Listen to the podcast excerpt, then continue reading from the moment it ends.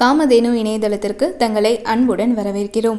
காமதேனு இந்த வார தலையங்கம். மேகதாட்டு விவகாரம் கர்நாடகத்தின் முயற்சிக்கு தமிழகம் விரைந்து அணை போடட்டும். கர்நாடகத்தில் பொறுப்பேற்றிருக்கக்கூடிய காங்கிரஸ் அரசு சர்ச்சைக்குரிய மேகத்தோட்ட அணை விவகாரத்தை கையில் எடுத்திருக்கு. தமிழக விவசாயிகளுடைய வாழ்வாதாரத்தை பாதிக்க வைக்கக்கூடிய கர்நாடகத்துடைய இந்த முயற்சி அதன் தொடக்கத்திலேயே தடுத்து நிறுத்தணும். காவிரி நீரில் கர்நாடகத்துக்கு இணையா தமிழகத்துக்கு உரிமையும் உரிய பங்கும் இருக்கு. தமிழகத்தின் இசைவின்றி கர்நாடகத்தின் காவிரியின் குறுக்கே புதிய அணைகள் எதையுமே எழுப்ப முடியாது. ஏற்கனவே காவிரி மற்றும் அதன் துணை நதிகளின் குறுக்கா அங்கே பறந்திருக்கும் அணைகள் காரணமா உபரி நீருக்கு அப்பால உரிய நீர் தமிழகத்துக்கு வரது கிடையாது. இந்த சூழல்ல தமிழகத்தை பாதிக்கும் வகையிலான மேகத்தோட்டு அணையை கட்டும் விவகாரத்தை கர்நாடகம் கையில் எடுத்திருக்கிறது கண்டிக்கத்தக்கது. காங்கிரஸ் ஆட்சி அங்கே அறுதி பெரும்பான்மையோட ஆட்சி அமைத்ததும் அதிரடிகளுக்கு பெயர் பெற்ற டி கே சிவகுமார் துணை முதல்வராக அறிவிக்கப்பட்டு அவரது வசம் நீர்ப்பாசனத்துறை ஒப்படைக்கப்பட்டிருக்கு. மாநிலத்தின் நலனுக்காக எத்தனையோ சவால்கள் காத்திருக்க தமிழகத்தை சீண்டக்கூடிய வகையில்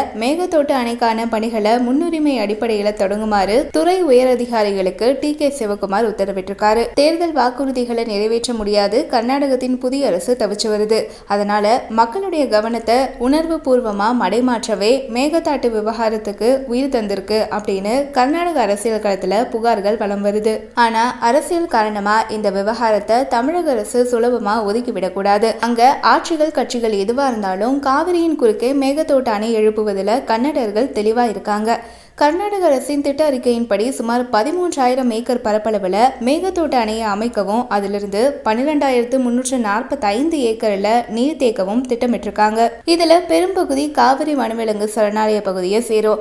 இதனால சுற்றுச்சூழலுக்கு நிரந்தர பாதிப்பை ஏற்படுத்தும் அப்படிங்கிற குற்றச்சாட்டும் அங்க வந்திருக்கு. காவிரி மற்றும் அதன் துணை நதிகளின் குறுக்கே அந்த மாநிலம் எழுப்பியிருக்கக்கூடிய அணைகளின் மூலமா நூற்றி நான்கு புள்ளி ஐந்து ஒன்பது டிஎம்சி வரை தண்ணீர் தேக்கலாம். தற்போதைய மேகத்தோட்டு மூலமா கூடுதலா அறுபத்தி ஏழு புள்ளி ஒன்று நாலு டிஎம்சி தண்ணீர் தேக்க முயற்சிக்கும். கர்நாடகத்தின் இந்த முன்னெடுப்புகள் நடைமுறைக்கு வந்தால் கூடிய விரைவில் தமிழகத்தின் காவிரி படுகை வறட்சிக்கு ஆளாகும். டெல்டா விவசாயமும் விவசாயிகளுடைய வாழ்வாதாரமும் நொடித்து போகக்கூடும். எனவே தோழமை கட்சி தலைவர்களுடனான பேச்சுவார்த்தையில தொடங்கி உச்சநீதிமன்றம் மற்றும் காவிரி மேலாண்மை ஆணையம் உட்பட அனைத்து அஸ்திரங்களையும் பயன்படுத்தி கர்நாடகத்துடைய மேகத்தோட்ட முயற்சிக்கு தமிழக அரசு விரைந்து அணை போடட்டும்.